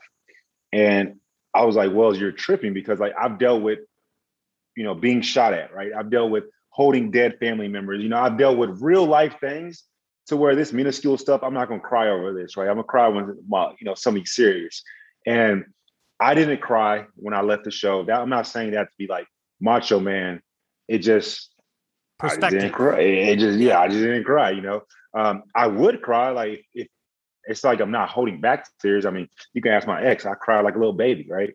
And so Well, that's it's I funny that you said that because I I have your ex coming on later today, so we're we're uh, gonna ask her that. So ask her, ask her, ask her. I'm, hey, I'm not scared. I think my all my exes uh, and I are are I would say are in good standing with one another. Yeah, because you're a good guy. You actually seem like you care about people. But that so Yeah. so you went out of there like that experience. It seems like they put you in this bubble where they're trying to get emotions brewed up and feelings really at their peak. When in reality, relationships sometimes, I mean, usually most of the times don't work like that at all. So Yeah. they get these guys or girls just so tripped out of like this is the only thing to focus on, and I think they take away your phones and everything. Hey, they do a good job of that. They do a really Yeah. good job of that. You don't you don't you don't see think of nothing else except for I'm trying to get with this girl. I'm trying to get with this guy. Get with this person. Yeah. and that's it. Uh, Paradise to me was honestly not as fun as the going on the Bachelorette. It just Why? wasn't for me. Uh, the reason why, probably because it was so damn hot, man. Yeah. Ugh, so hot out there on that beach. You know? Yeah, outside of the heat, I don't know. I just, I, just found, and I know I'm not the only one that has said this either. Some other couple other fellows felt this way as well. It's just different, a different camaraderie when you're in the mansion. Yeah. I, I don't really know that's how to explain it. I wonder if like walls do that and open spaces make it harder to. I, I don't know. I wonder what it is. Maybe maybe because the ocean is right there and you can't jump in the ocean because you know liability issues. You got your microphones on. Oh, is You that true? like- oh, yeah. You probably can't, right? You can't. yeah, just, you can't like, jump in it. Oh, you can't just. It's not complete 100 percent freedom, right? You still gotta you know make sure that the mic stays safe and things Yeah. of that nature. You don't you don't get drunk and jump in the water and then your dumbass drowns. You know, you got to be smart, right? And so uh, for me, I just found that the going on the Bachelorette, I liked it. Now that's my perspective, but you see how I ended up. If my wifey was on there and, I, and I'm married and happily married, I'm gonna tell you that paradise is everything, right? you know, I, like I was just with Dylan and Hannah, uh, Hannah G the other week, and they met on Paradise. It's been two years. Yeah. They would tell you it's a ten times better show because they found each other on that show. Yeah, you're right. Yeah, I mean, and to, you're you're totally right about that. Um, so Bachelor in Paradise, you do that. Um, then it seems like, or, or from my outside perspective, you become a part of quote unquote Bachelor Nation, and sometimes I feel like. Are you guys, and I know this doesn't seem to be you, but it seems like a lot of them are just required to date within Bachelor Nation circle. Like it almost like there was one dude that went to Stagecoach and he hooked up with like three Bachelor girls in one day. And I'm like, is the pressure, are you guys on one big text thread? And it's like everybody's just like, is there a requirement or something? Because it seems like they don't hmm. realize other people are out there in the world at a certain point. You know, I try to I try not to date bachelor girls, and there's nothing against bachelor women. I think a couple of them are absolutely a ten in my eyes, but I'm not gonna say who. but I try not to. I try not. I try not to date bachelor girls just because if I were to date a bachelor girl, I'm gonna make sure, like, I'm I'm gonna try to be as precise as possible. Everything is gonna go the like that I want her for the long run. I'm gonna choose her for the long run, just because there people want to ask her questions. People want to ask me questions. I, I try to date outside. I mean, there's a you know God has blessed us with a beautiful world of women out there and beautiful world of men out there. So I try to date outside. Um, I think that's the really smart thing to do because, yeah, and also eventually, if you don't have abs, that'll work better. Because Bachelor Nation, it feels like you have to have abs as well, and it's like you have to have abs. There needs to You be to. representation for more guys like me without abs and stuff. Of like that would be a cool thing to do. Um, we have we have those guys. I was just talking to a couple of the guys there. You know, they were. Please let me know who doesn't have abs, please. You know, I- we, we got a couple of homies that don't have abs. You know, they're doing their thing as well. um, a couple Look, serious Seth questions. Rogen. Seth Rogen did it best. You don't have to have Zac Efron's body. Have Seth Rogen's personality, and there you go. No, that's I, all you need. That's what I, I'm, I'm going to quote you on that. I, that's actually going up on the vision board. Um, uh, a couple serious questions, and then we'll we'll start wrapping up. Is uh, Chris Harrison has always said a lot of nice things about you. What was that like? That experience? I mean, what did I guess? What is your opinion of uh, him being removed and and they're actually trying new hosts? And I think Tayshia and uh, they did they did great. But what was your opinion on that whole situation? yeah, I've spoken about my opinion on uh, on a Chris thing. I think that to me individually, he's always you know shown respect and uh, shown love, and you know been like you know our banter is really good. He likes to you know make fun of people, like he he cracks jokes on you like a big brother would, and uh, I do the same back. So he's always been uh, a great individual to me individually. The things that he said, I completely disagree with, and I think that you know he put ABC in a precarious situation. Yeah, yeah. I mean, uh, and the thing that I think I, I was I got interviewed for a Teen Vogue magazine article. Uh, yeah, Teen Vogue guys, uh, and talking about the Yeah, Bachelorette and talking about social issues and things like that, and how the Bachelor and Bachelorette um, franchises are starting to face those a little bit more. In fact, uh, you know, in, with Tayshia, they dealt with issues in a small way about like drug addiction, Black Lives Matter, and it might be in a small sense, but they're actually talking about these issues. Do you think the franchise is handling these things well? Do you are you happy that they are starting to talk about these real life issues, kind of like you are on your podcast? Yes.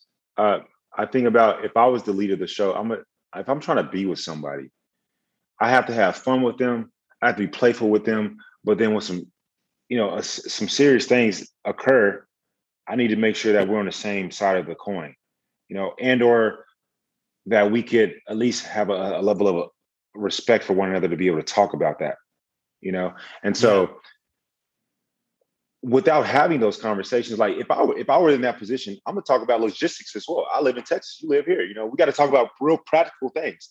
Uh, you know, I am very much a component of Black Lives Matter. We got to talk about those things, right? And so I'm a veteran. You know, it's been eight years in the Air Force, so therefore I may have a different sight of what I see. You know, Yeah. I've, been to war. You know, I've seen these things, and so I may have a different perspective on how things are may go. And so I think that the show has done a great job uh, lately in regards to you know sprinkling these real life topics onto it. Yeah, yeah. I mean, I, I do too. I think it's actually nice to watch a a big budget uh, show on on like TV that hits every house in the nation potentially face these issues that are actually happening in the real world. I think you can do both, and and sometimes it might be bumpy, but I appreciate the effort of any of these shows when they don't have to do that at all. Yeah, Um, I think about shows. There, there's a few shows out there uh, that are doing a great job of you know showing inclusion from uh, race to classism to uh, weight. You know, and so I got you right there, baby. And so you know, we want to make sure we just want to make sure that we show representative of America, right? We want to see everybody. We want to see Yeah. all walks of life, all shades. That's why I think one of the producers were like, Mike, I think you're the first guy to ever wear a do rag on TV, on like on their show, on their channel. And I'm like, this is reality TV. You know, I find my wifey, we go to sleep together. I'm gonna wear my do rag at night. So Yeah, You I mean that's the is what it reality of that situation. Um, Yeah. That's amazing. Um, so uh, as we start closing up, um, your book, what would actually just be one or a couple small, t- like how how do you even start to learn to love yourself? Like, what are do you give any kind of practical approaches to what we need to be doing? yes, the beauty of what- how I wrote my book was that you can skip right? And go directly to the mantra that you desire. Go to, directly to the exercise that you desire. So I, I put those things in the book, and I put quotes not from just like scholars, but like real life people. I put Lady Gaga, a quote from her in my book. I put Mac Miller. You know, I put Kobe Bryant. You know, Nipsey Hussle. And so you could go directly to these quotes. You could read these mantras. You could read these exercises that are very small, uh, very digestible for you to get through that day, uh, get through that hour, get through that meeting, get through that week. Yeah, that's awesome. Um, uh, as we uh, as we end now, uh, uh, a lot of people wanted me to ask you what your phone number was. Uh, I don't know if you're willing to give that out. Uh, Ocho uno siete. yeah, no, no, no, no, no, no, no, no, no, no. And uh, I always ask this: what, uh, what's, what's the, what's the rest of your day look? What, what are you, what are you doing after this? Uh, what I'm doing after today or after this, I'm going to go to the this. post office, mail off some books that I autograph, and then I have to go to the gym, and then I have to, because you know we got to keep the abs, and then I have to. Uh, How dare I'm, you, Mike? I'm recording. I'm recording. I'm recording our podcast, and then I'm looking at a quadruplex. Wait, wait. What's a quadruplex? A quad, you know, like uh, a little small apartment unit. Oh, okay. Piece, a, four, a awesome. fourplex. Wow. Gold stars. They're just like us, folks, except for that quadruplex thing. Um, Mike Johnson, you really are, uh, you are awesome. Uh, everybody said you were the best guy, and it seems like you really are the best guy. Um, the podcast, you guys, comes out on every Monday. Is that correct? Yes, sir. Every single Monday, 1 a.m. I'm telling you guys, uh, talking it out is a great one. It is not your normal podcast. It is worth your time to go subscribe and check it out. All of the episodes are free, but go support. And also, uh, I'm going to put his Instagram on there as well and the link to his book. Is there anything else that we can do to, to support Mike? Uh, think about joining Big Brothers Big Sisters. Become a mentor. Yeah, actually, how how do you how did you join? Like, what, what was the process for that? You just go to bbbs.org bbs.org. Yeah, I mean, I, I would love to do that actually. So, guys, that is totally worthwhile of your time as well. But uh, Mike Johnson, thank you so much for being here today. Thank you, man. Have a great. Betches.